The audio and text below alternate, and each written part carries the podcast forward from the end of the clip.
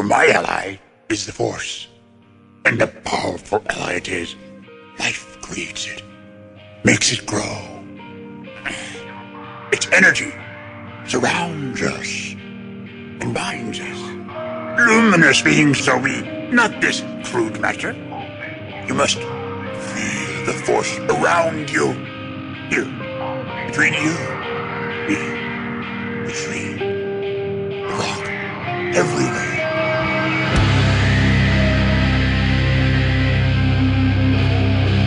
Jedi, like my father before me.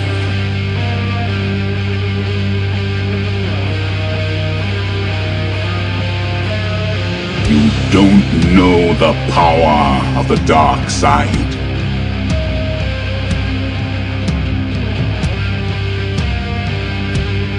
If you strike me down, I shall become more powerful than you can possibly imagine.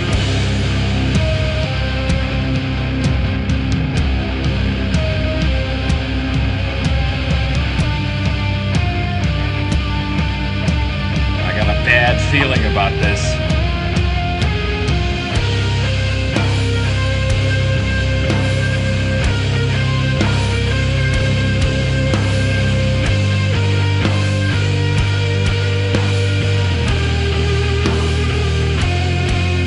Welcome to episode 313 of Blue Harvest.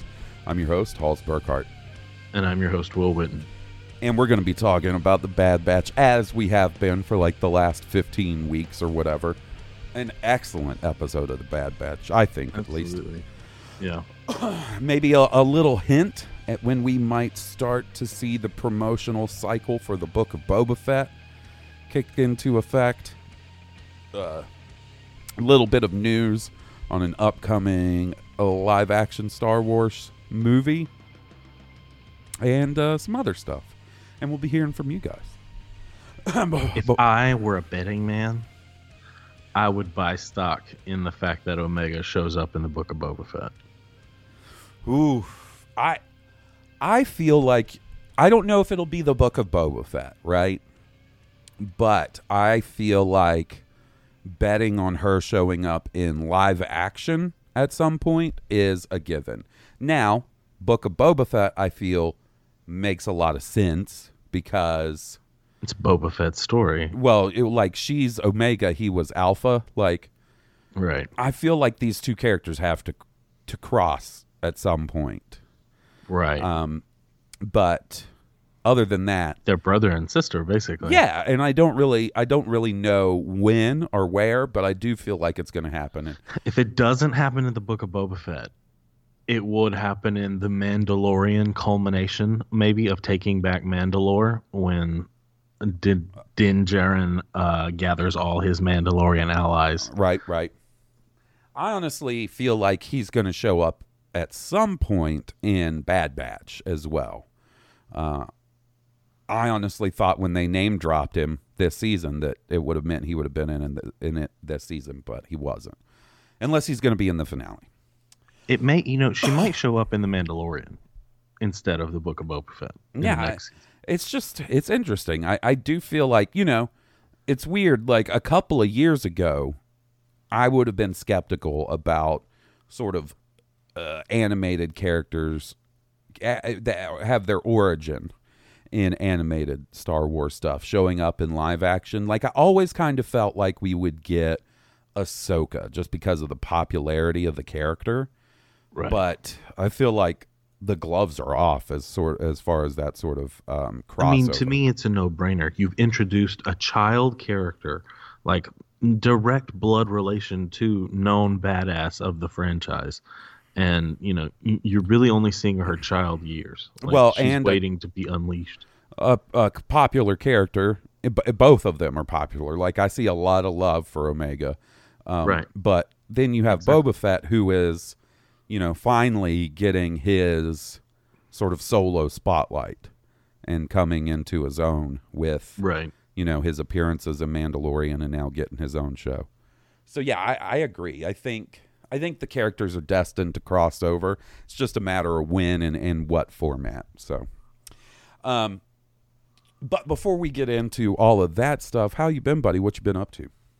Oh, uh, you know, taking care of kids. That's what I do. I gotcha. It's daddy daycare 24 7. Man, we got a chance. What night was it that we played Halo? Last Friday? Was it Friday? I think it was Friday. I think it was Friday night.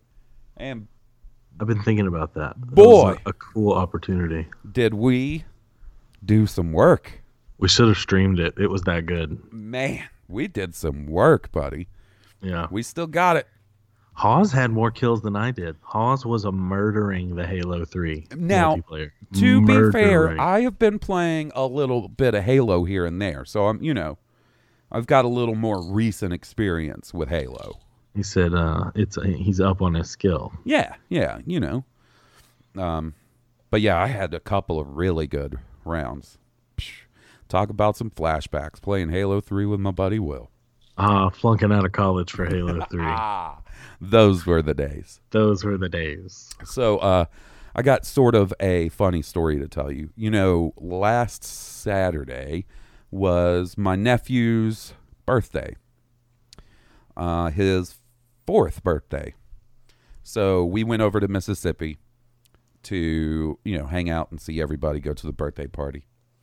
And Jesse and I got there a little early because we knew, like, we were probably going to dip out early if a lot of people showed up. Now, they had it outside. It was a completely outside thing, but even still, you know, shit makes us a little nervous still. Right, of course. Um, and uh, knew that we would probably dip out. So we decided to go early.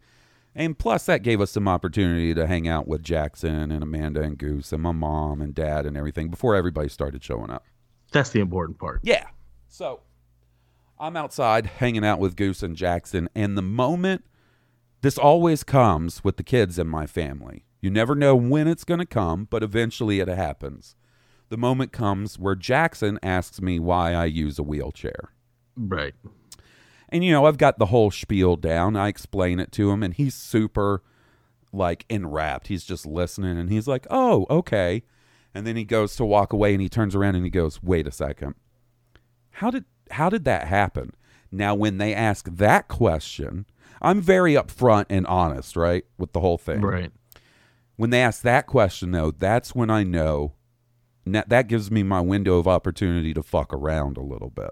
Game time. Game time. I've heard some of the different stories. Like when when other people ask you, you know, what's up? You know, at a party, how how'd you end up in the chair? You know, there are a myriad of different stories that you tell. Um, so Jackson right now is obsessed with superheroes. That's his thing. Batman, Spider Man, Iron Man, the whole he loves them all. You know what I mean? Captain America. So I decided to tell Jackson that the reason I'm in a wheelchair, what happened was I got in a fight with Magneto. And dude, I tell him, you know, I, I drop the story to him, and his eyes get super big, like like I just like like I just stood up and started walking. This is the look he has on his face, right? Yeah. And he just looks at me and he goes, "Uncle Halls, I'm gonna get him. I'm gonna get him." So now Jackson's on a mission to beat Magneto's ass. I get for put, pushing putting his uncle in his in a wheelchair. It's Oh pretty my funny. goodness. I was like, That's "That's that's sweet of you, buddy. You go get him."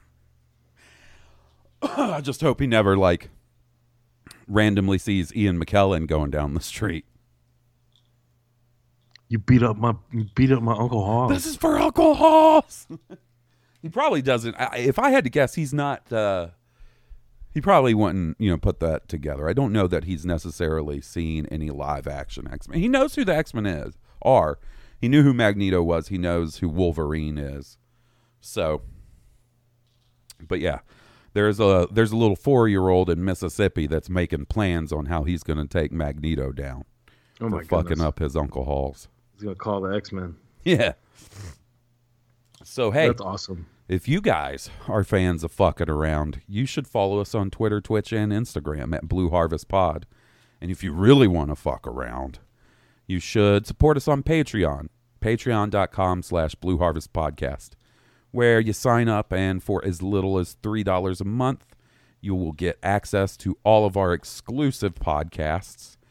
Uh, I have been doing immediate Bad Batch reactions. I'm actually going to be putting a poll up on the Patreon tonight uh, to see what people want me to do next as sort of like a, a weekly micro type episode like I have been doing for the Bad Batch.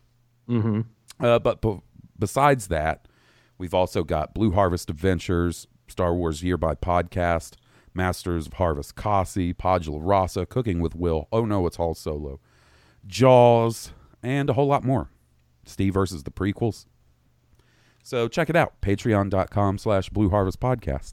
And uh, shout out to our patrons, you guys. You're the best. You're the stinking best. I know you guys would go after Magneto for me. Yeah, they would. They and then Army would take him down. Mm-hmm. Mm-hmm. I'm all laid up in the hospital like Wolverine after X Men 25. Fatal attractions. Yikes. And then there's just a whole bunch of patrons split into blue and gold teams fucking going after him. Anyways, so we were kind of talking about the book Boba Fett, and um, I think it was the week you were gone, buddy. They they had announced what um, the release date for the Hawkeye series is. Uh, and it I can't remember it, but I remember it seeming like, oh, that's kind of close to um, Christmas. So I wonder if that's going to affect the Boba Fett release date or yada yada. I think that was the week King Tom was here that we were discussing that. okay. Um, and during that discussion, you know, we were kind of talking about how it seems like, for the most part at least, Disney starts really promoting these Disney Plus series and stuff about a month or so before the show premieres. Like, for instance, What If started this week on Disney Plus. Right. Uh, and it was about a month ago that we got the What If trailer.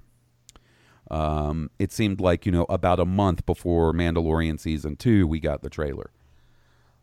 now, I wouldn't be surprised if it doesn't doesn't necessarily line up with that 100%. But we got an announcement today. Uh, there was like a Disney investors call type situation going on.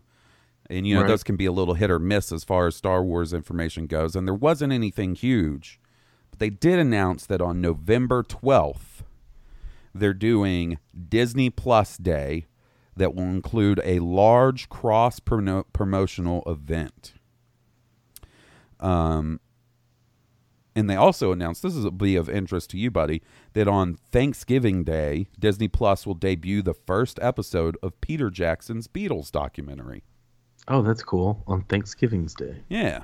So on November 12th, uh, Disney Plus Day, uh, I have a feeling that's probably going to be when we get a look at the Book of Boba Fett. You know, with with the Book of Boba Fett seemingly coming the month after, Right. I I have a feeling that's going to be the perfect time. It would be an opportune moment, you would think. They like to ramp up to the holidays. Yeah, and, and like I said, it seems like uh, you know about a month out is when they really start the promotion. Right. now, like- could we end up getting like a short teaser or uh, some promotional pictures or something before then? I think that's possible, but I would not be surprised if November 12th is when we get our first full actual trailer for the Book of Boba Fett. So, Right.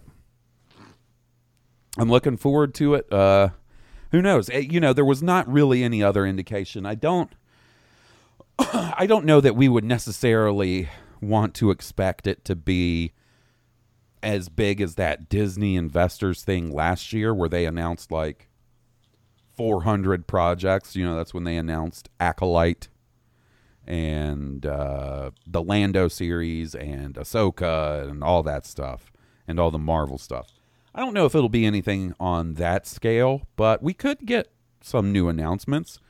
And, you know, that will be towards the end of this year, obviously. And we have Cassian, or we have Andor and Obi Wan. So maybe we even get some sort of behind the scenes look at one of those because they did a pretty significant behind the scenes look at Andor last year. So, you know, maybe we get that for Obi Wan this year or something That would be or, neat. or some sort of release date for one of those.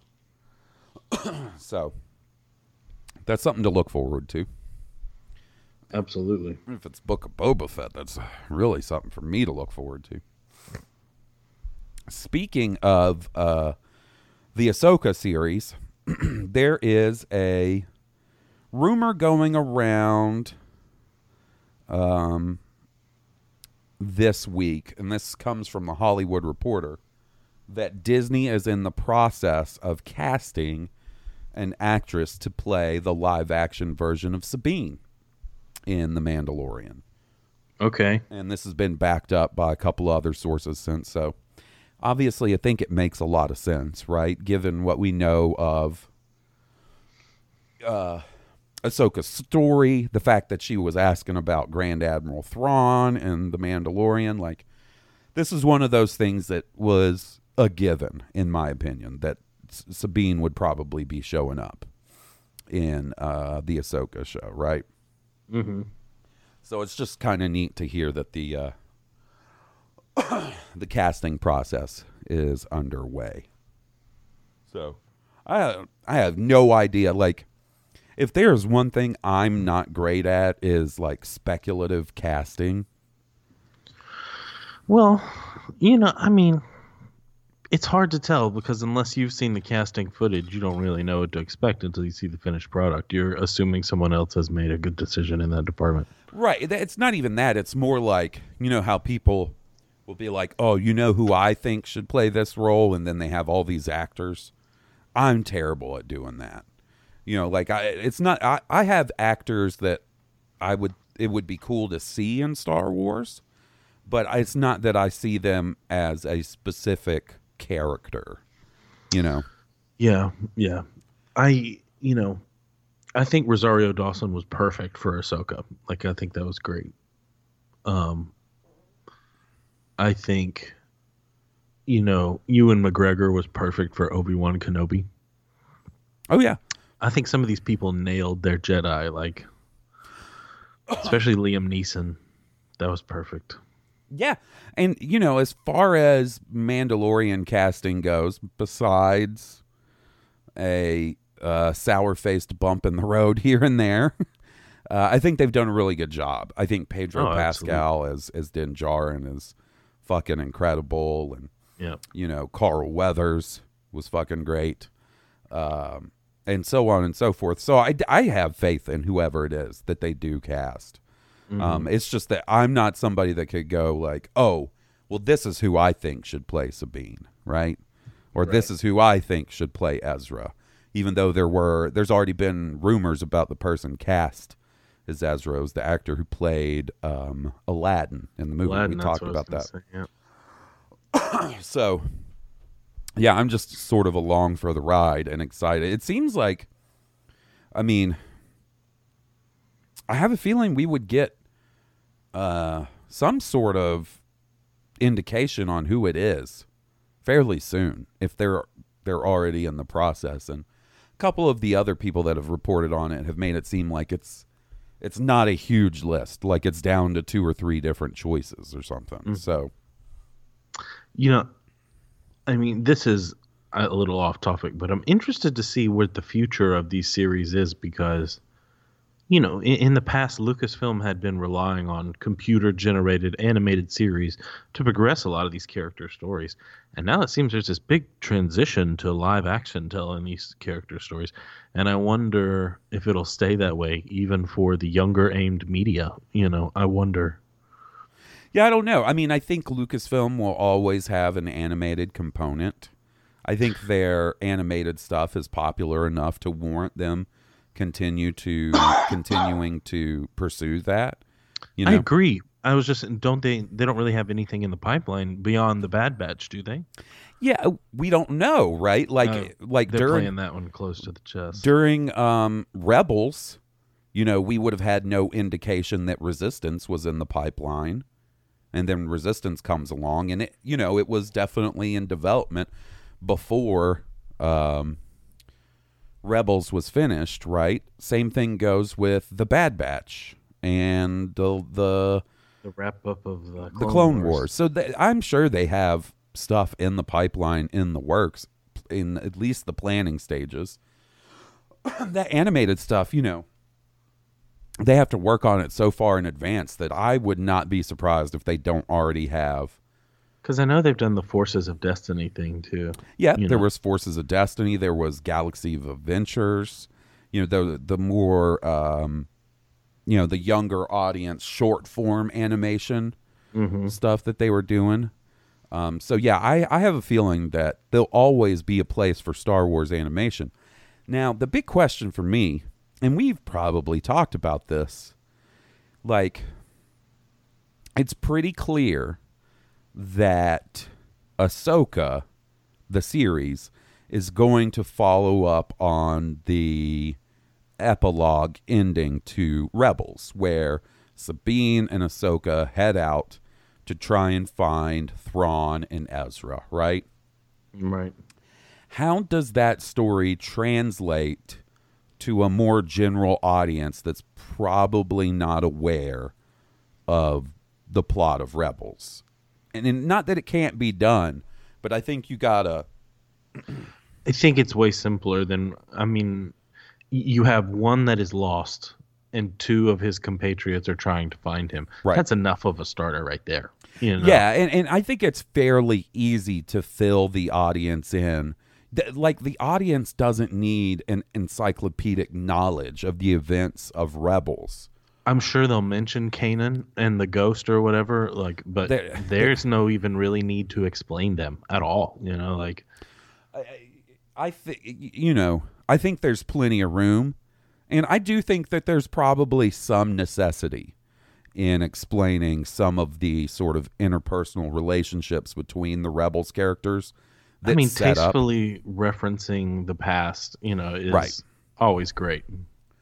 But uh, yeah, I, I it's just one of those things that I'm interested. It's not that I don't think they can do it. I'm just interested to see how they pull off Right. making a sequel to an animated show, and more than likely the the Ahsoka series will have more viewers than Rebels did, and that's not taking a shit on Rebels by any means. It's just sort of the way it goes, right? More people saw The Mandalorian than saw Clone Wars or Rebels, etc., cetera, et cetera, right? Right. So I do feel like you have a little bit at least of filling in for the more general audience that you have to do. And I'm I'm excited and interested to see how they pull that off. Uh, There may be, you know, it's very fashionable these days to do a recap. Like there may be I mean, they could use the animated footage, but they may shoot a live action little short recap. Give you the deets. I mean, I don't if know if they actually used Freddie Prinze Jr. as Kanan? I don't know about that necessarily as I could see them doing I mean, that's pretty wild. I'm, Yeah, I'm so way ma- out there with that. I know that. some maybe um some flashbacks. I wouldn't be surprised like you know, the Mandalorian has worked in some flashback stuff. Absolutely. So I'm excited to see it. If you had told me uh, years ago when Rebels ended, like if you had turned to me and said, by the way, I know this story is real intriguing to you, Sabine and Ahsoka setting off in the galaxy post uh, Return of the Jedi to find Ezra. Yeah. You're going to see that one day, and it's going to be live action. Like, you would have blown my damn mind up. Shit's crazy, man. And the- So, speaking of more future Star Wars products or productions, uh, we got the slightest little um, mention from Taika, Wait- Taika Waititi about Taika his, Waititi. It's doing good Oh, so far. I just like it. I liked it. I fucking put that I fucking put that stank on Acolyte earlier. Mm, put Nailed it. on it.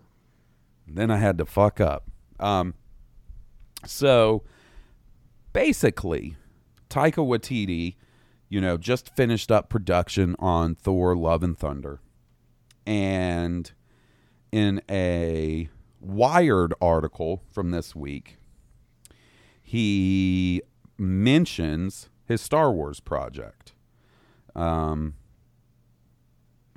it's also cool as an aside. Um, he mentioned using the volume for production in in Oh, Thor: cool. uh, Love and Thunder. um, uh, this is what he said. Having finished on filming on Thor: Love and Thunder, Waititi is now focused more on his Star Wars film. It's still in the exterior space stage, he laughs, referring to the format scri- script writers use to set up a scene. But we've got a story. I'm really excited by it because it feels very me. Has it been a challenge to marry his irreverent tone with the op- operatically sincere Star Wars universe? To which he said, I tend to go down that little sincerity alleyway in my films. I like to fool the viewer into thinking, ha, it's this, and then them going, damn it, you made me feel something. So that's pretty much the mention, but he's he's now focusing on his Star Wars movie, which is exciting. I saw him this weekend, James Gunn's The Suicide Squad. How did you I watched Suicide Squad this week as well. How did you like it? I dug it. Me I mean, too. I couldn't really find a fault with it. Like I was like, this is very Guardians of the Galaxy comic book movie. It it when I watched Guardians of the Galaxy, my mind was blown. I was like, ah, the perfect comic book movie has arrived. You know, it was just it hit all the notes in the right spot in the quirky spots that you would need to and and this did a lot of the same maybe not not quite as awesomely as guardians of the galaxy but it i mean i mean it was pretty on comic Look, book movie I love it. pretty it. on the money it was great I had I had a lot of fun watching that movie, and I got to say, like King Shark, my dude, Yeah. Sebastian the Rat, and Ratcatcher too. yeah Fucking love them. Like that's the thing. I came out of this after watching this, like loving the whole squad right um, for the most part. I will say, I won't go into specifics because I don't want to spoil anything. But there's there's a certain actor I'm not the biggest fan of, who mm-hmm. made me nervous going into this movie because I knew they were par- part of the cast, but mm-hmm. then they bite it r- pretty early, oh yeah and I was like, okay, cool. Cool, I can relax a little because I'm not a huge. Okay. And this is not like a oh they're a piece of shit. Like this is just me being petty at someone that I don't that just rubs me the wrong way. You know what I mean? So after that, and that's not really, you know, I, I, like I said, I'm not giving. I'm not going to say who it is. I don't want to give away it's any like five spoilers. seconds into the movie It's not. No, I mean it's further than that, but it's i'm not. just saying yeah. like, it's like right at the beginning but even still, like, I don't want to give it away because there's It's some crazy moments. new. There's some crazy moments in that fucking movie. there really are Fucking gory too. oh yeah super gory Thankfully, pretty cartoonishly so though. Yeah, well, yeah. I don't know, man. I was, uh, I, you know, my kids have run the risk of waking up in the middle of the night, right? Like, uh, so, and, and usually, you know, I don't really watch stuff that's, you know, potentially that gory. I don't, I don't watch horror films when they go to sleep, you know, basically. Uh, but I found myself at certain parts uh, having like physically getting up off the couch to stand in between the TV and the hallway. That should they come down the hallway, that my son would not see what was on because there was some gory, like especially when they were down there in the laboratory. I mean, Say no more. it was it was uh, it was tough goings there for a minute. I mean, and you know, not that you know, I you know, I've had you know, it's way worse than that, but it was pretty horrifying. It was Lovecraftian, if you will. there are um I'll say this like once he wraps up cuz you know he's doing the Guardians of the Galaxy holiday special uh, which I think is such a fucking rad concept. And uh, after that, he's doing Guardians 3.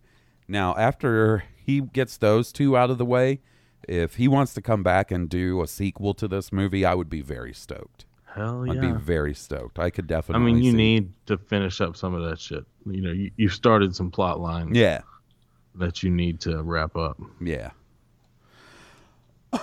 Anyways, yeah, I I found it pretty enjoyable. Hey, um, before we get to voicemails and everything, we got one big thing we got to talk about. That is the first part of the season finale of the Bad Batch. Return to Camino. What'd you think, buddy? Uh, I thought that was a fantastic episode. You're not lying. It was real good. I got to say, um, I know we. This is this is the thing that happens. We record on a Thursday. You know what? Four to five, maybe six hours before the new episode comes out. Um, so what invariably has happened this year is I'll be like, you know, I I would I bet you this happens, and then I watch the episode a couple hours later, and that doesn't happen, and then I'm like, shit. So then I record for Patreon, and I'm like, you know what I thought was going to happen and didn't happen, and the same thing happened last week where I was pretty convinced that uh, Rex and Gregor would be along for the ride in the finale. Uh, but not at all. The sh- the episode literally opens, and I guess they dropped fucking Gregor off at the UPS store or something, and shipped his ass to to Rex because neither of them are anywhere to be found. Yeah, right. I Um, kind of, uh, I kind of assumed, yeah, that. Well, I mean, Gregor was shot up too. I guess he's not in any shape to.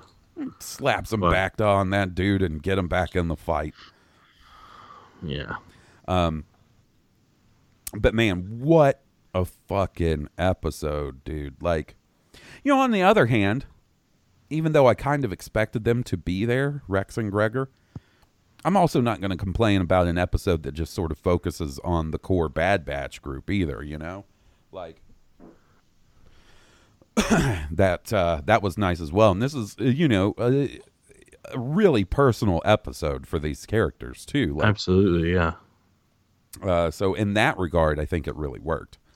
The thing that sticks in my mind is when Crosshair revealed that he had had his chip removed a long time ago. Was that a lie, or is that I don't know, buddy. That's been sort of the debate of the week online. I feel like was was Crosshair lying? Was he made to believe that, That the chip had it removed? has been removed? when they really turned it up? Was from what I remember. Did when he when he had that accident in the episode that had you know that scarred up the side of his head? Oh yeah. Did that they fuck up? Yeah, did that fuck up the chip and they had to take it out? Because as with a lot of things in Star Wars, time is is weird and sort of hard to follow. Like the first epi- episode of the Bad Batch, you could have told me that was, you know, three weeks before this episode, and I would believe it. Or you could told me tell me it was two years, and I would believe it. You know, Right. it's kind of hard to track.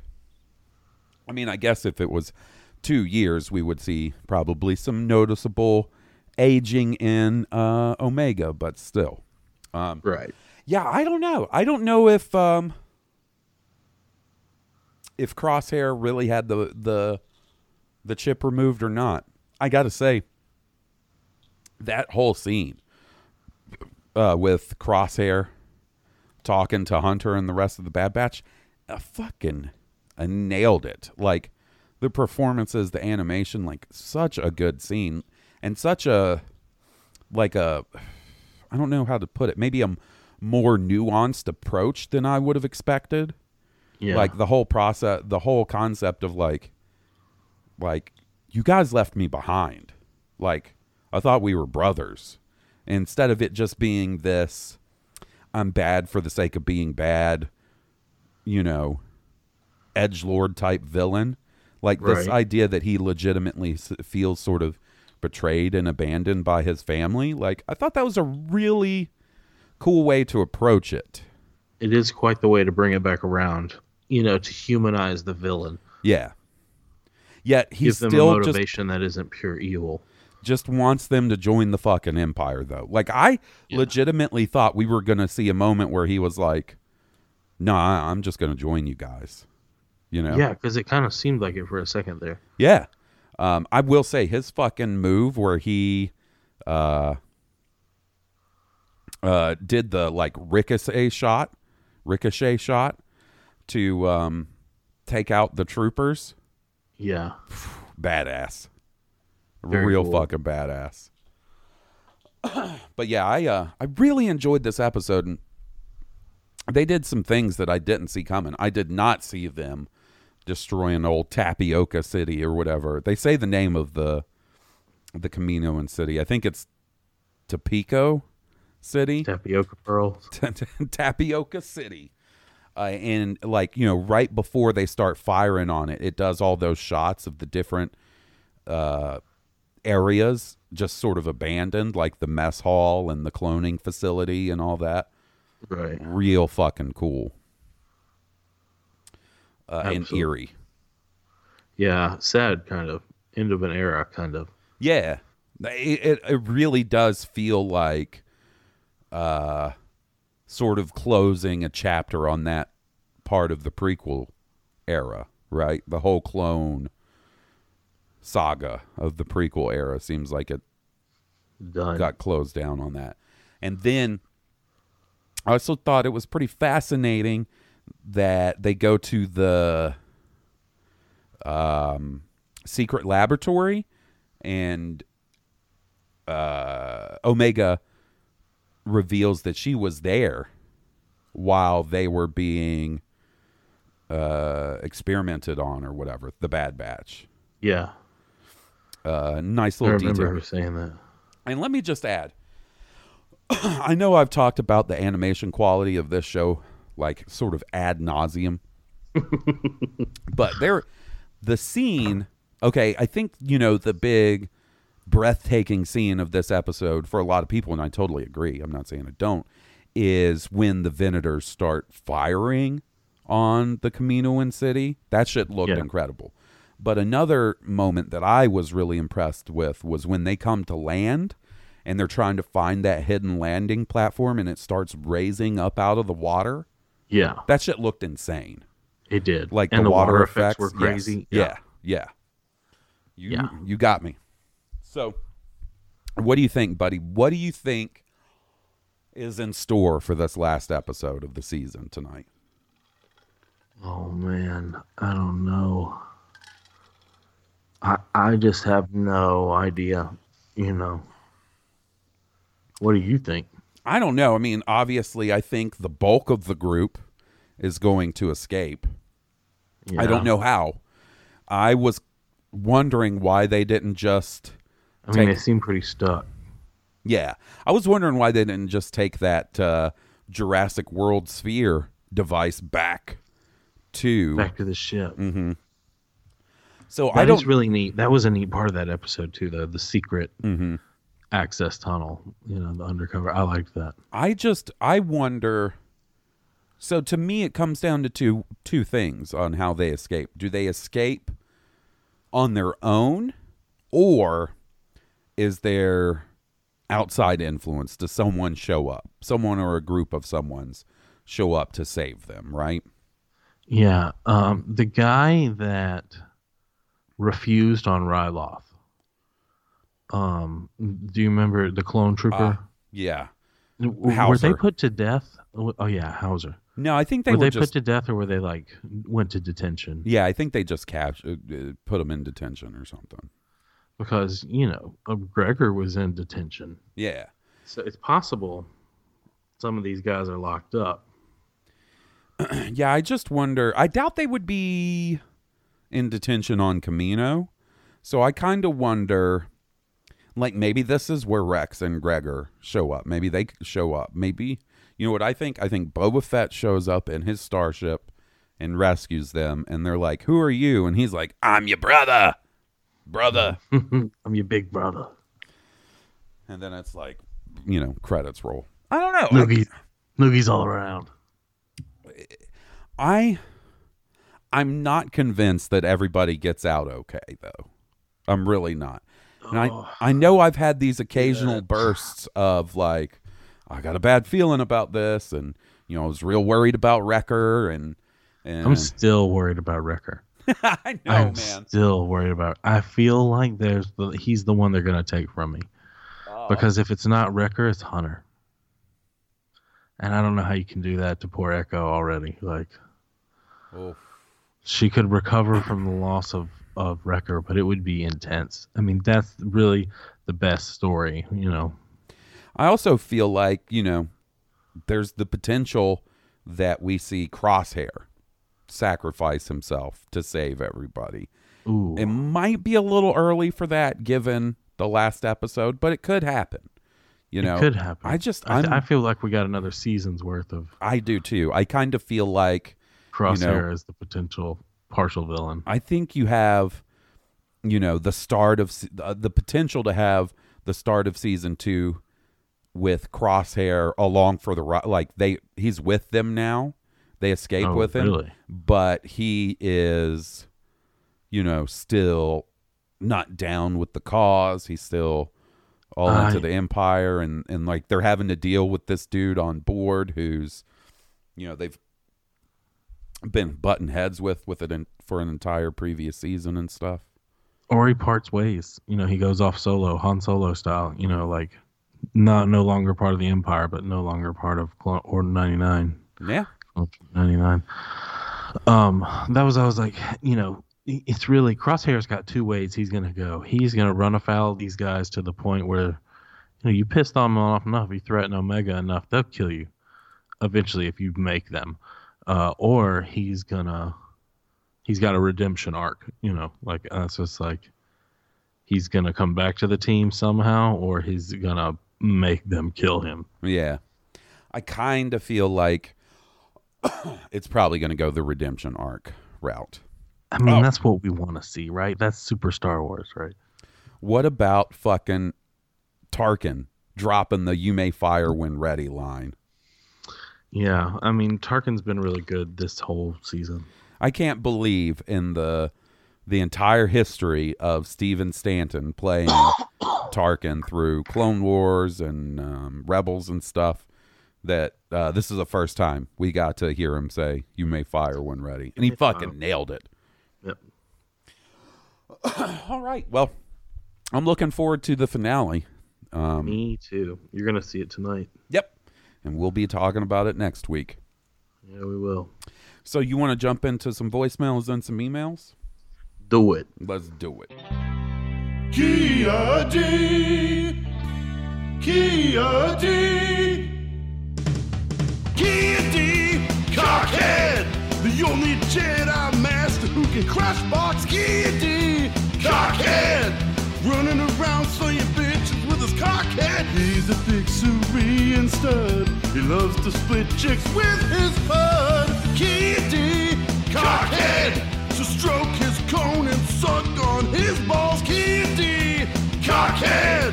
What you gonna do when he comes on you now? He's a Jedi Council stooge, but he'll be pumping spooge tomorrow. Cockhead! Blue Herbert! Cockhead! Harsberger! Cockhead! Will Witten! Cockhead! Cockhead! King Tom! Cockhead! Joe! Cockhead! Kia D! Cockhead! Cockhead!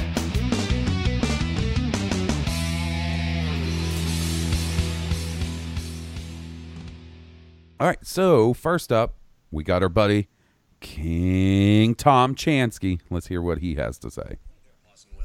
You guys have probably talked about it already, but this voicemail is going to be about what if. I know Hawes and I have talked about our love for the series, um, the comic book series. I mean, it, it was awesome because, like, I didn't care about the Avengers and the Evolutionary War back in the 80s, but you can bet I loved every page of What If number one, What If the Avengers Lost the Evolutionary War. Um, you know, it was just such an awesome series, and having the, the, the cartoon on Disney Plus with M- MCU related. It's it's just a, a great thing to do, and I'm glad Marvel's doing it. And of course, that brings the question. And if maybe you got you know maybe Hawes and I our, our mental connection is is working. Maybe you guys have already talked about it. but I think Disney should do something like this for Star Wars, especially in animation, to kind of let people know, hey, it's not real, and um, or not really canon. I mean, and you know, it brings to mind the obvious question: Do you guys have any what if stories in the Star Wars universe? And I know um, Dark Horse a while back they had, I think it was called Infinities, but it was like they did one of them for each of the original tri- trilogy movies. What if Luke Skywalker missed? Um, you know, his shot in the Death Star? What if Luke died during Hoth? And I don't remember what the Return of the Jedi one, went, but it had the big mistake of Vader in an all-white costume. um, still, it was interesting, but like, do you have any uh, your ideas?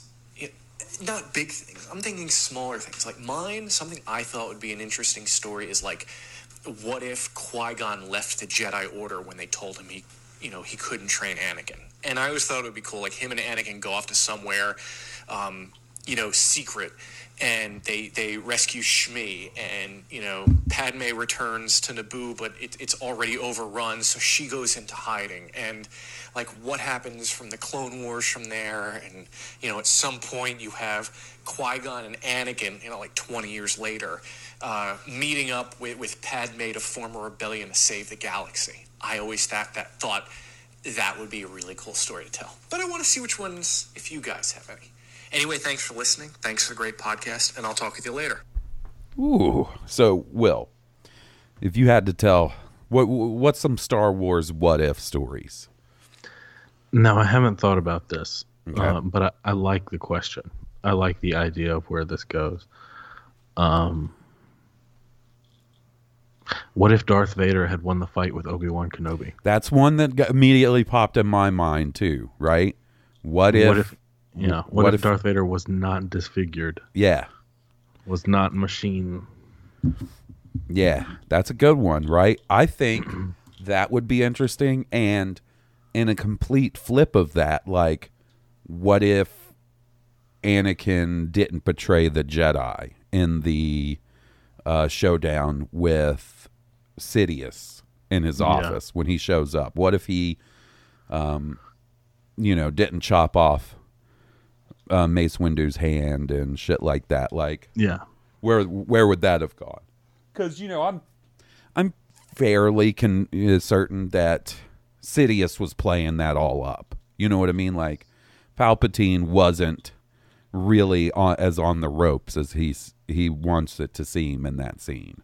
right. He's doing that for effect to try and turn Anakin over to his side. So what happens if Anakin, you know, doesn't interfere there? I think that would. what happens if Padme is killed at the Battle of Geonosis? Oh, There's never a Luke and Leia, Oh. but Anakin also doesn't have the attachment to losing Padme. He's already lost her. right. eh, Which might send him down the dark path even earlier, or prevent him from going to the dark side. right? Um, oh, this one might be kind of silly. What if Anakin didn't win the pod race? That you know, I thought about that, and I was like, uh, it doesn't really kind of matter. Like if he Well, they would've still had- figured it out. They but- still would have had a, a hard time uh, getting off Tatooine. I mean, that's what I'm saying. It's it's a little sillier, and it's definitely not as high stakes. less stakes, yeah, yeah. As the It other would- ones. yeah. But it's it's a fun one to think about. Um, What if Obi Wan didn't die on the Death Star Ooh, and stuck around to be able to train Luke? yeah, that would be a good one actually. What it would, if- it would have worked out well? All right, what about this? What if Leia was sent to Tatooine and Luke was sent to Alderaan? Ooh, that's a good flip.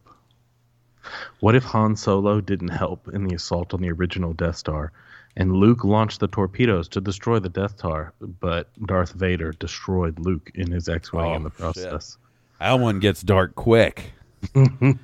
then, then you know, I, I, I, so I tell you what the story I, I tell with that is you're right. Like, uh, Luke still blows up the Death Star, but gets killed in the process Basically, by Darth Vader. falls to Leia to be the next yes, Jedi. yes. And then what you do is you have Leia start getting uh, contacted by the ghost of Obi Wan, and then have her have to go. In fact, I don't know that it was that exact Or even Luke storyline, but I think one of the Infinities Oh, really? did, Did a similar storyline, but I think it was that Luke died during the events of Empire Strikes Back. So then Leia goes to Dagobah and trains with Lo- uh, Yoda and shit, right? I mean, there's the obvious one. What if Luke falls to the dark side at the end of Return of the Jedi? Like that's almost Or Empire Strikes Back. What if he accepts Right. accepts Right. Vader's offer? Like I think those are like that's a given one that you do. yeah. That's just what you know. Yeah. Um, let's see, let's see. What if What if Han Solo was never thawed from carbonite and was was still just a permanent fucking wall decoration? until the next generation? Like wasn't thawed until the Force Awakens and like immediately aged to that age. like uh, quantum leap caught up with him or some shit. Oh man, it's a it's a fun idea to to think about. Like I, Like King Tom said, he and I have talked about it. Like I was a huge fan of the What If comics. Yeah. I thought the first episode of the new animated series was really fun. It was a really good time. I uh I waited until Jesse was off of work yesterday to watch it. And I started it not knowing like if it would really be Jesse's thing and then like literally within 4 minutes she's like this is fucking cool. This is really cool. and I was like, yeah, it's really cool. What if Marvel what if is rad. You want to know 12 year old William Witten's what if Star Wars that would have just been perfect? Uh-oh. What if after Return of the Jedi, Han Solo flies his uh, Millennium Falcon into the Luke Skywalker Star Destroyer? Like that, Luke and Leia and Han and Chewie and Lando, and everybody is on like their own rebellion Star Destroyer, and they pimp around the galaxy, taking care of people and helping plan. Basically, Star Trek, Star Wars, I guess, on their own little ship. man, hunting down force relics and uh, holocrons. Okay, so we have the next voicemail is this is from our buddy Neil, and he has set up a choose your own adventure for us. Will Ooh, so one second while I get this set up. All right, let's see how this goes. Now he's got it super laid out, so I'm I'm almost certain that I can't fuck this up, but it's me. Yeah. You know what I mean? It's me, Will. You know that if life finds a way, Halls finds a way. So uh, let's start this off. Let's. see. I'm excited to do this. I I love fucking choose your own adventure shit. So me too. Hey, Oz and Will. It's your boy Neil giving you a call from Chicago. So, I have a really fun activity to do today. and I think you guys are really going to enjoy it. Um, I have created a choose your own adventure voicemail style story where your choices will matter and the story will be shaped by what you choose. But at the same time, uh, your choices will dictate how everything goes forward. So kind of think of it like a BioWare RPG. So what I would recommend is that you guys language. make collective choices for the character together, or maybe just have one of you run it because you can't really do it twice with the way I've designed it. So in any case, when you guys are ready, start up the first voicemail.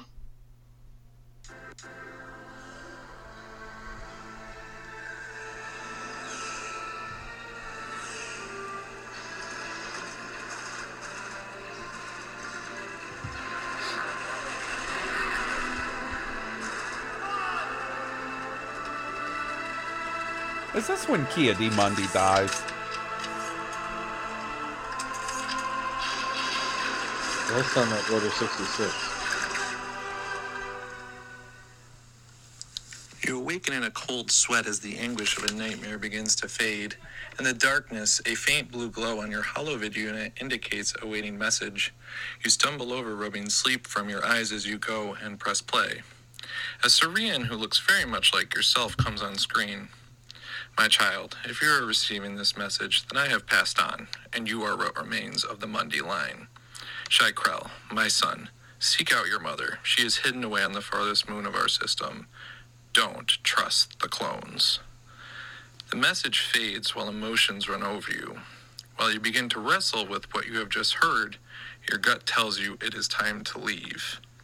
You grab your holdout blaster, a change of clothes, and any credit chips you have, and head out the door. As you exit your home, a squad of troopers is checking residences. There is an alley to the back of the troopers that you could head toward, or the open garage bay across the street. The choice is yours. Will, what are we doing here, buddy? The alley or the garage bay is what I heard. Yes. Hmm. You call it. It's probably one way or the other. The garage bay might have some stuff. The alley may be a quicker getaway. I like stuff. I'm thinking garage. You want to do garage? Yeah, let's do the Okay. garage. think this is path B. As the troopers are further up the street, you decide the garage is safer and duck under the half open bay door and close it behind you.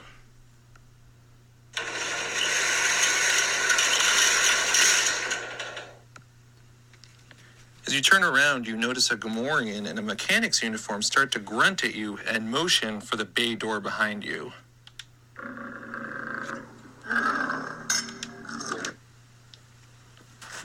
You get the feeling you are not welcome here, but you have to find a way off world. You can try and flash your blaster to intimidate him to get to the main street at the customer entrance, or you could try and intuit what he is saying and communicate your distressing situation. The choice is yours. What do you want to do here, Will? I mean, the diplomatic option is probably to talk it out, but in the heat of the moment, I'd probably flash the blaster.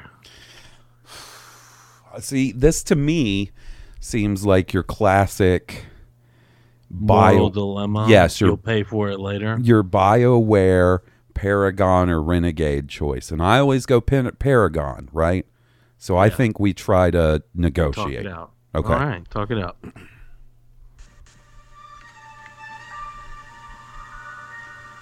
You stare at the Gamorrean and try to understand him. You are not sure why, but you suddenly feel as if you have experienced a 30 second conversation with the alien, with him explaining the quickest way to the spaceport through the back alleys. But all he did was smile at you and gesture to the door.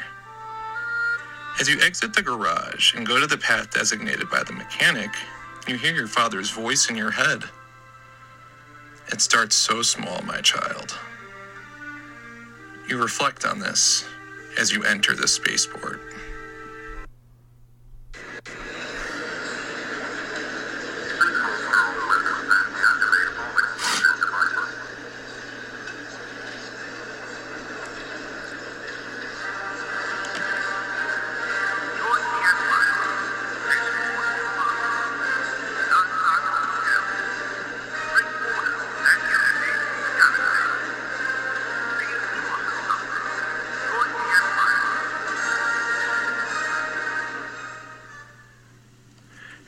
Empire? What in the galaxy does that mean? You don't have time to find out, though, as clone troopers are checking IDs in line ahead of you. Let me see your identification. You don't need to see my identification. You decide to make a break for it, and that's definitely the better option than being arrested. To your left is a small shipping freighter with a scruffy looking pilot loading his last few crates. To your right, a civilian transport built for local system travel is loading luggage through an automated door under its belly. Which way do you run? All right, well, Civilian transport, scruffy Oh, looking. man, give me the scruffy nerf herder every day. yeah, you got me, brother. Yeah, That's exactly what I was going to say. All right, here we go. I think this is our last choice for this one, so here we go. As the cargo bay doors begin to close on the freighter, you run as fast as you can for it. The troopers see you running and shout after you as they give chase. You jump at the cargo bay doors and tune in next week, ladies and gentlemen, for Inheritance Part 2. Dang, look at that, Will. That took Got a lot of fucking work. I'm impressed. That's really well done. And it's all about well Kia done. D's kid. Yeah, Kitty's kid making the getaway. The seed of Ki-Adi-Mundi. The seed is strong. All right. He's coming to save the motherfucking day. Yeah. All right. So, who do we got next? We got man. I feel like it's been a little bit since we heard from him, but it is Utah. Utah. Utah. Utah. Utah. Utah. Dougie. Dougie. Let's hear what he has to say. Oz and Will, this is Dougie. I apologize. It's been a while since I have um, sent in a message to you guys. And Haas, I have a secret um, I need to confess. Uh, my employer is based out of Birmingham, Alabama. And I always hoped that one day maybe I could go back for some meetings one day and maybe meet up with you and Jesse and whoever else is there and take you to a wonderful fancy dinner. I'm thinking maybe um, Sonic. You know, get, get yourself something, something nice. Anyways, I don't think that's in the cards. I've just changed employers, and uh, I won't be in Birmingham any day any day now. So, but anyways, uh, my question for this week is uh, with with uh, Avengers Endgame, uh, when everybody comes together and fights at the end, that was one of the coolest things I've ever seen on screen. How would you do that in the Star Wars universe? Who would be on what team? How would you pull people together? They kind of did it on the, um, the holiday uh, Lego holiday animated special. So I want to know how how you would put your teams together, how they would get there, who lives, who dies, who wins, um, how they win. Um, just your version of the Avengers Endgame Star Wars style. Love the podcast. Keep up the good work. Peace. What do you think, Will?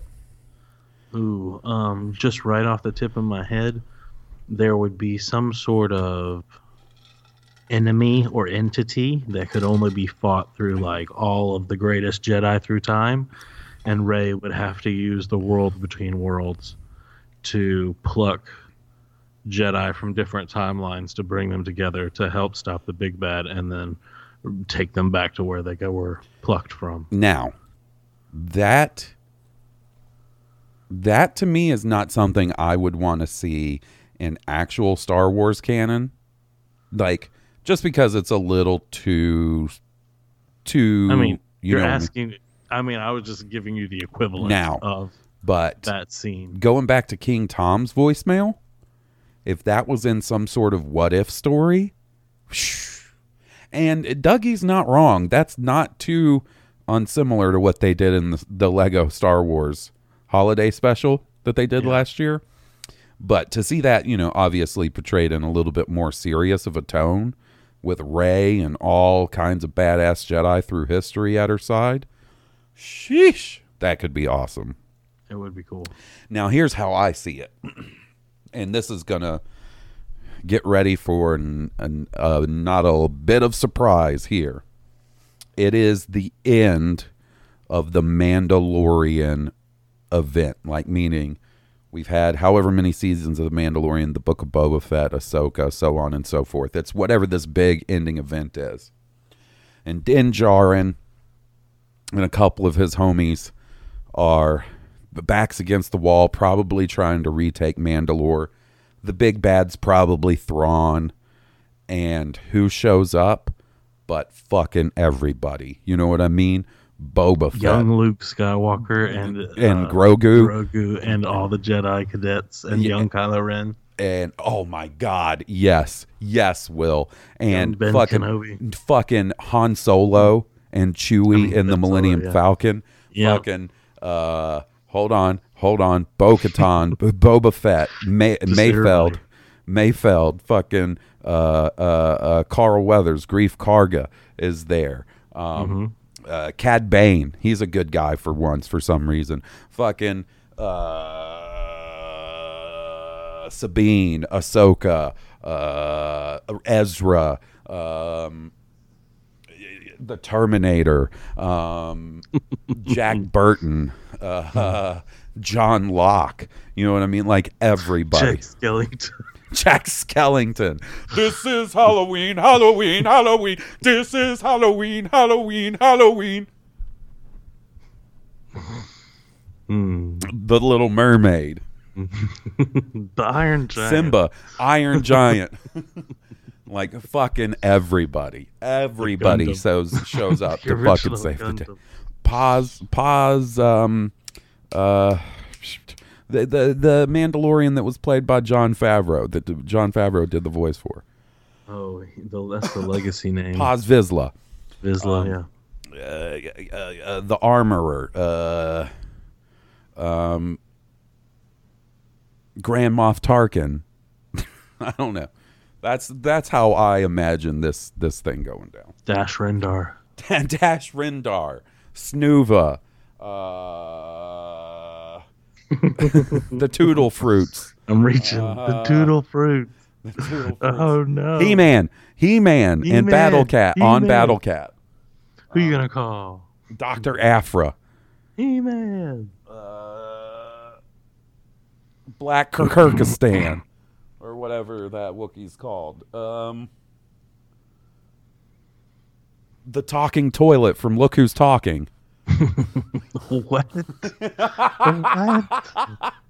You don't remember that scene from Look Who's Talking? It might have been Look Who's Talking too, where they're trying to teach him how to like. He, they're trying to potty train him, and he goes in there and the toilet's talking to him, and he's like, "Let me eat your doo doo." no, I don't remember that. Oh shit! I'm gonna have to look it up. Did I God. just imagine that? No, you probably you probably dead on. It's hard to watch a Kirstie Alley movie these days. It's- Look who's talking to Mr. Toilet Man. Okay. Hold on, I'm gonna send it to you. Fucking ad.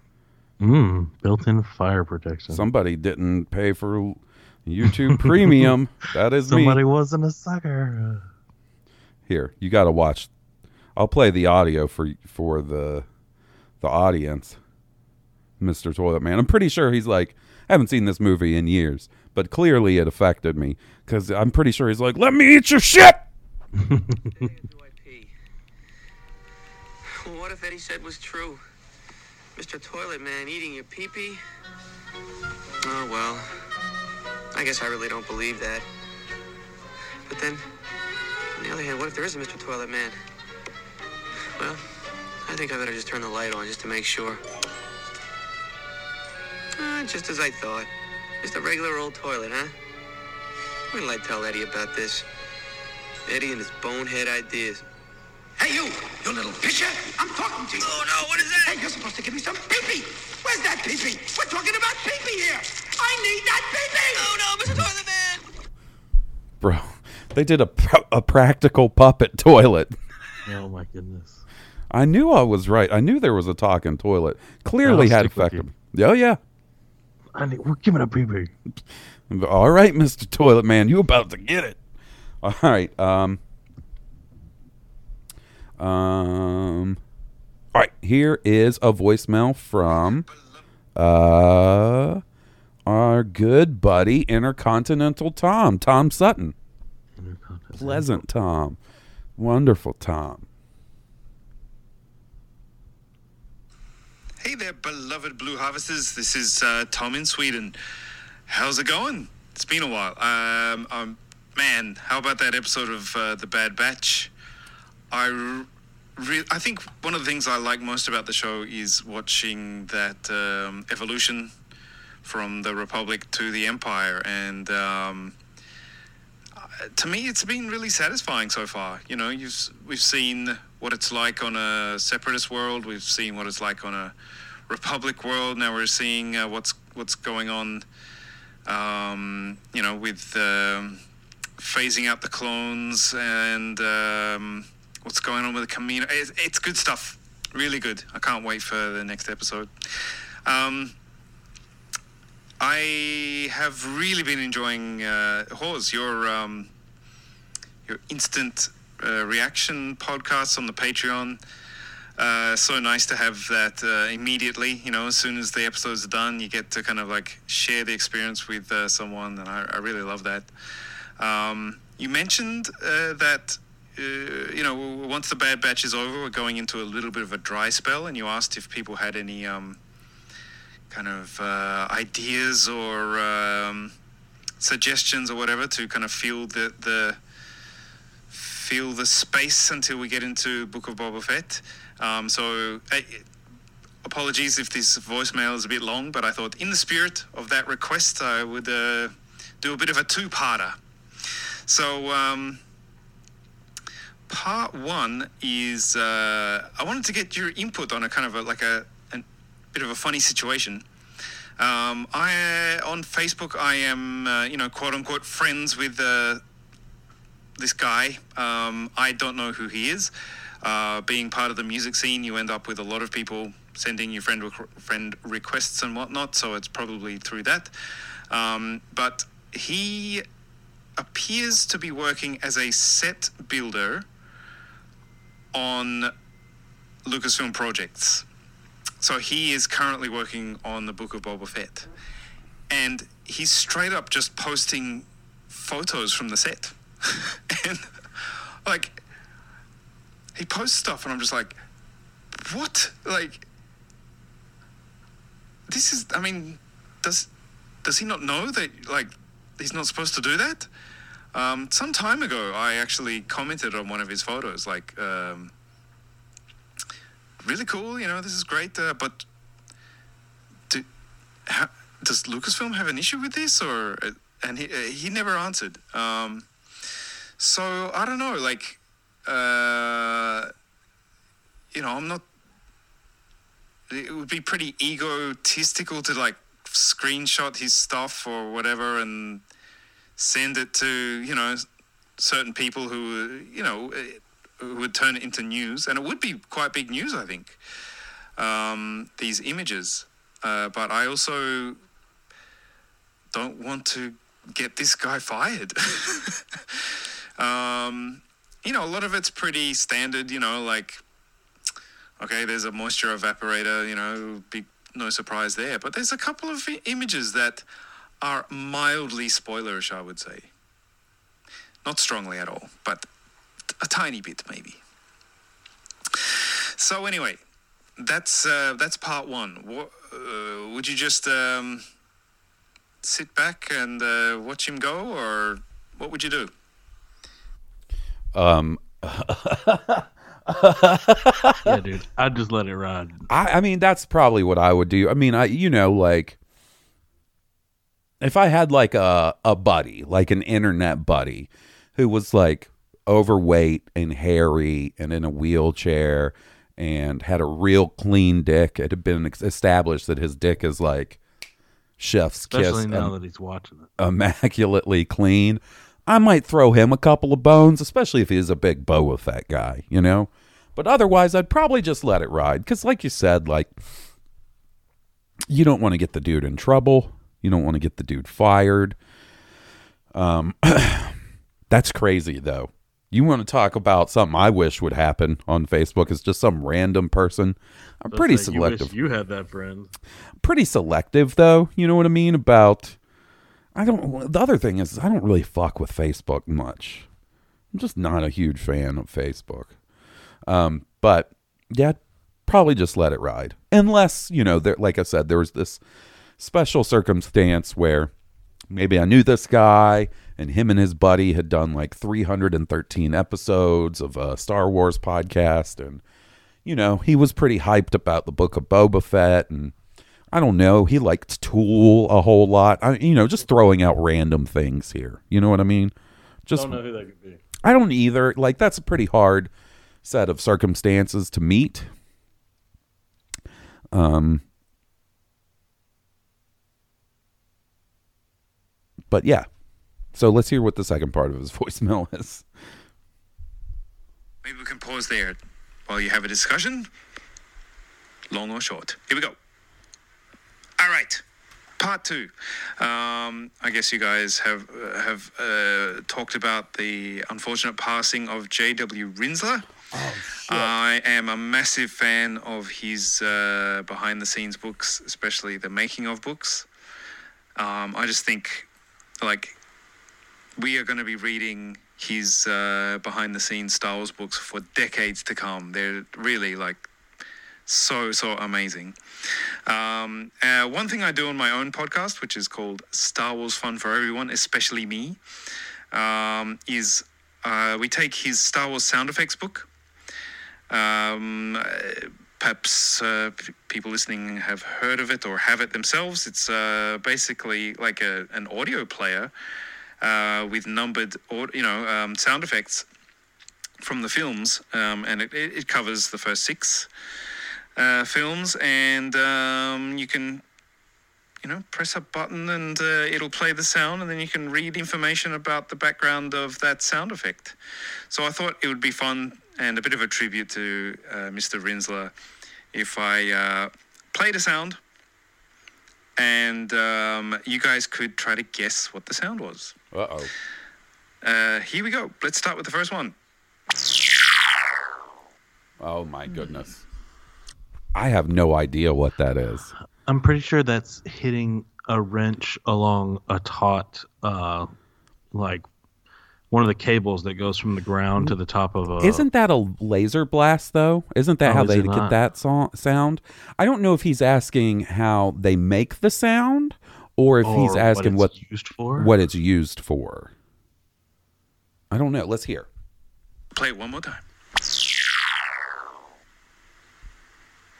All right. The answer to that one is that is the stun. The stun, uh, the stun shot. I guess. That's what that was? Interesting. Weird. It's just much longer. It's weird get to, hear, that. it. Yeah, it's weird to hear it outside of the movie without all the other stuff going. Okay, okay. As you would call it. so popular in the Bad Batch recently. Uh, yeah, when the stormtroopers shoot Leia. Yeah. Okay, let's try another one.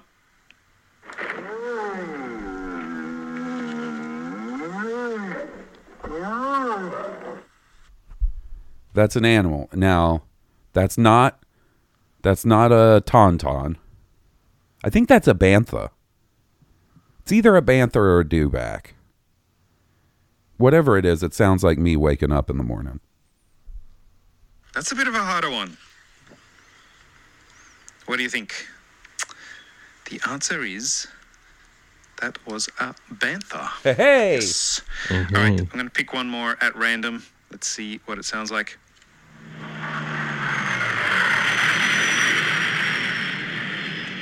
Oh, that's easy. That's a Millennium jet? Falcon. Oh, okay. That's a Millennium Falcon flying by or whatever. Like maybe that's Is that it approaching Yavin? Hmm. Sorry, I'm just I'm just turning I'm just checking so I don't get it wrong. Listen to it one more time.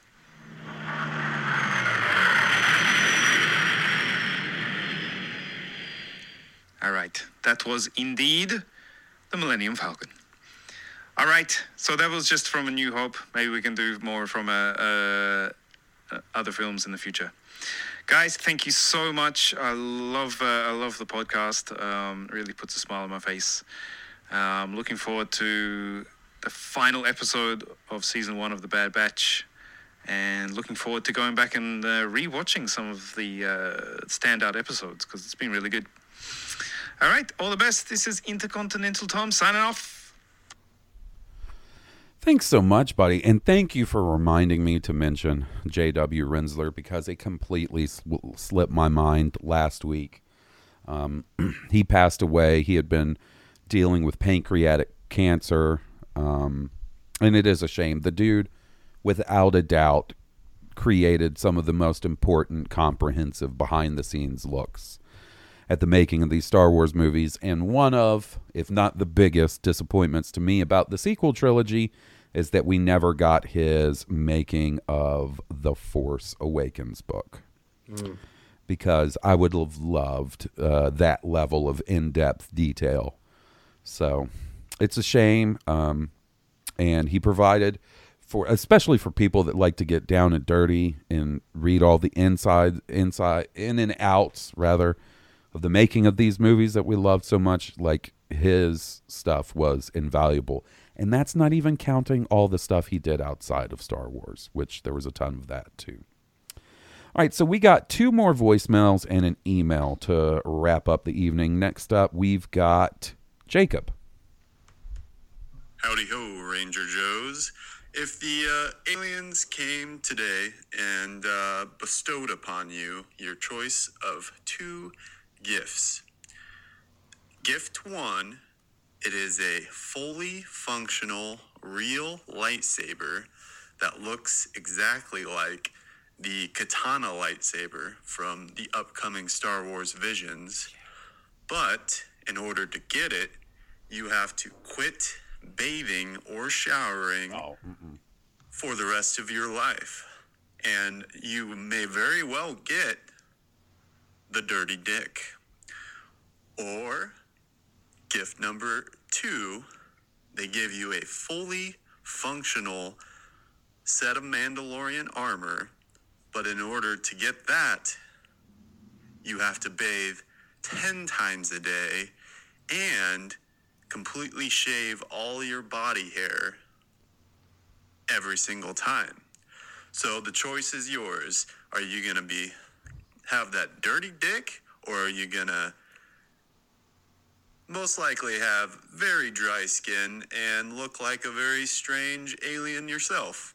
What do you guys uh, think your choice of gift would be? Uh, this is easy for me. Yeah, right. I can't bathe for the rest of my life. Yeah. That's the kicker right there. Bruh, Dingleberry City. I'm telling you right now, like, even if the bathing, uh, bathing, no bathing thing wasn't in place, I don't know that I should have a real lightsaber, right? I'm fucked up enough as it is. I don't Oh. need to accidentally cut off a leg or a hand or set my house on fire. Like, it just seems like Danger City, you know? Yeah, right. Uh, secondly, It's like keeping hot lava in the house. I would do, yeah, exactly. Um, I would do the Mandalorian armor simply because if I had real functioning at Mandalorian armor with a jetpack and shit, you're never gonna see me. I'm gonna be like fucking Din Djarin, where I never take my helmet off. So uh, shaving my And, entire uh, body. Dude, I'll just take baths in Nair. I'll have like a giant pool of Nair. And you take and 10 it'll just eventually stop growing back. Or I'll just have electrolysis all over my body. Yeah. I'll be hairless. Yeah, and then fucking 10 showers a day. They'd be like, damn, that Mandalorian guy smells good. Did you see him on his jetpack? Badass. It's an easy choice for me. I ain't going to be looking like a fucking bison. Have you ever been around a bison in person, Will? Like up close? Yeah. They're Yeah, cool. But them, them things are fucking stanky. They're matted up. Yeah, that's what I would look like if I didn't bathe. and, I, and and as we what would I look like shaved? Probably the Um, Aqua Teen Hunger Force Drew Baca. Oh, uh, you know I'd what? Look like shaved Wookiee is what I'd look like. Go look up like hairless gorilla or chimpanzee. That's what I would look like shaved, completely shaved. And I would no doubt be single because one time Jesse was like, I think you should shave your beard. And I was like, You don't want that. And she was like, No, I want to see what you look like without a beard. You look like Richard. so she went to um she went to work and I was like, "All right." She asked for it and I shaved my beard off. And when she got home from work, she was like, "It looks nice." That's what But she came couldn't look at you. Yes. That's what came out of her mouth, but the look in her eyes and the fact that she wouldn't make eye contact with me or be affectionate for the le- next 2 weeks while my beard grew back in told the real story, right? Told her she was like, "Oh wow, you look like a monster. No wonder you grow that beard." I don't look like Richard. I don't look like my dad. You do a little bit. I do not look like my dad. Uh, maybe if my dad was fat. Speaking of which, at my um, nephew's birthday party, my dad told me that he's thinking about growing a beard. And I was like, fucking go for it, dude. You're retired now. Do it. Grow that retirement beard. Yeah, grow your retired beard. All Who's right. shaving? And now we got a voicemail from Jim. Good evening, Halls and Will. How you guys doing? I uh, dropped my oldest, Julia, off at kindergarten today for her first day of school ever. Super excited about that. But uh, speaking of, you know, classrooms and books and all that stuff, uh, the High Republic, how do you think they're going to transition into movies? And by that I mean, if the stories that are in the books are canon, do you think that they're just going to translate that uh, onto screen and um, you know pick and choose their favorite parts? Um, and you know, I feel like the Great Disaster will be in there.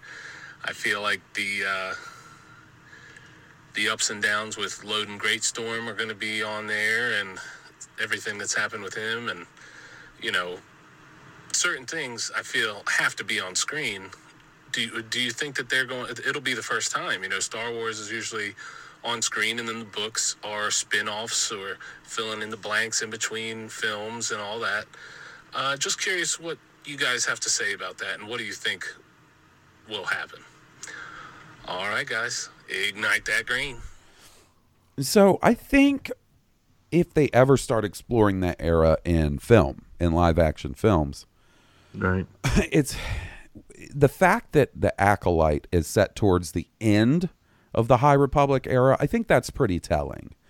To me, that that seems like they want the publishing side of stuff to have free reign to do what it wants to do, and then same thing for the show, right? Right. And the fact that the High Republic era covers such a long period of time, like 150 years or something, to me says that they can sort of, if they wanted to do movies, they could sort of set them anywhere. If Yeah. they wanted to adapt stuff from the books, I would be totally cool with that and think that was awesome because I Who think the books are really cool.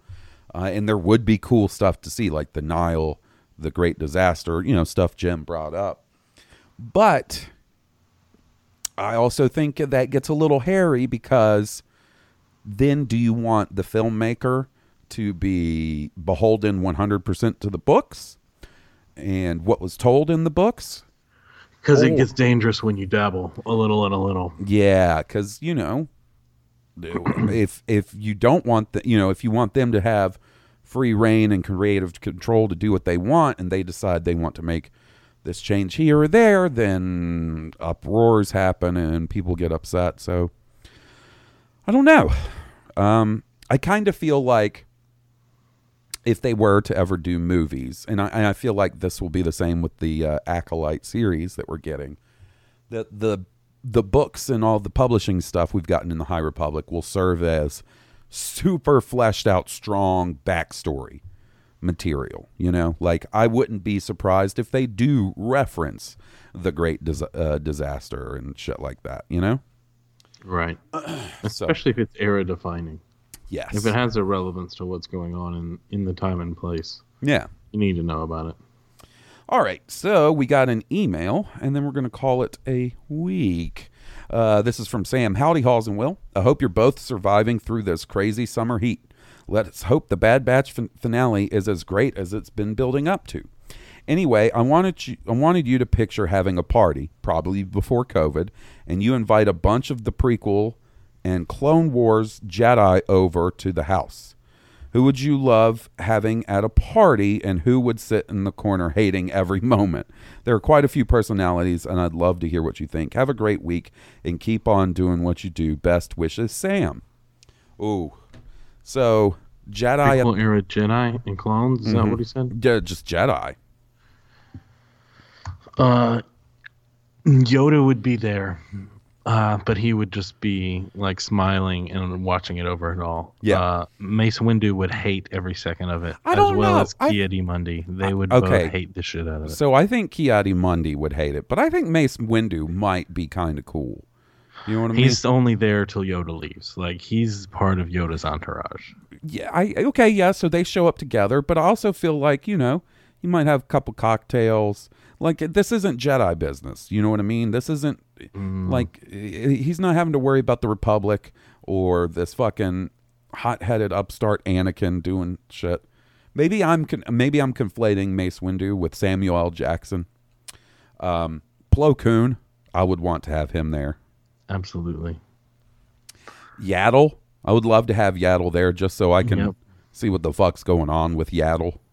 Obi Wan Kenobi's charming up the crowd. He's playing piano or something. Yeah, but he probably has like one too many drinks and says something a little sketchy after like that sixth or seventh drink. Not like friendship ending sketchy, but just like eyebrow raising sketchy. Like maybe he shares To where you're cut off. What's that? Yeah. To where you're cut off. Yeah, like, yeah, let's like somebody secretly switches out his drink for a glass of water. Mhm. And they're like, Did you hear Obi Wan telling that story about jerking off to holo vids of of Senator Padme Amidala? That was a little fucked up. Yikes. Yikes. Um Kit Fisto, he'd probably be all right. He'd be wild.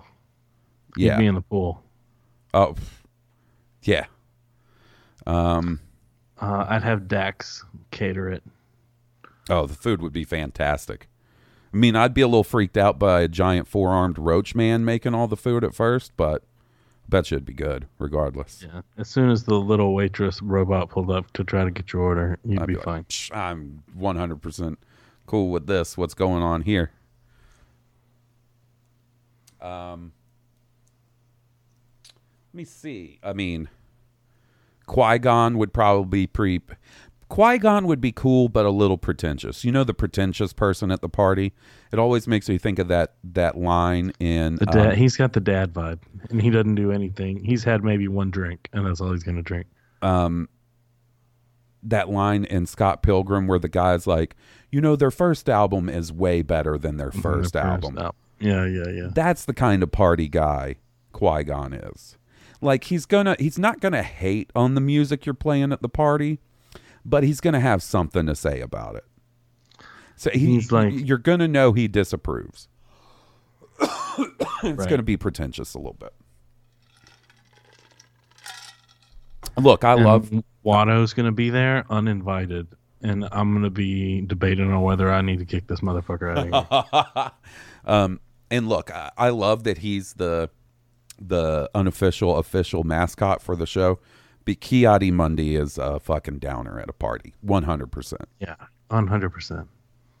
He's the guy who like you're you're just like everybody finally cuts loose when he leaves. He's the one-upsman. He's like, oh, you guys think this is a party? You Yeah. should see the parties on my home world. Right. That's exactly what he says. That's exactly the kind of party goer he is. All right. So that does it for us this week. Thanks for recording with me, buddy. Hey, dude, thanks for having me on. It's a blast. Uh, hey guys, if you haven't already, please leave us a five star review on iTunes. It helps out the podcast visibility, and we really appreciate it. If you enjoy our theme song, please be sure to check out Stoned Cobra, the band that was kind enough to provide the music. You can find them on iTunes, Spotify, and at stonedcobra.bandcamp.com. And finally, you should check out the High Potion podcast, the video po- game podcast that I do with our buddy Steve. It's a good time. We're uh, about 11, 10 or 11 episodes in.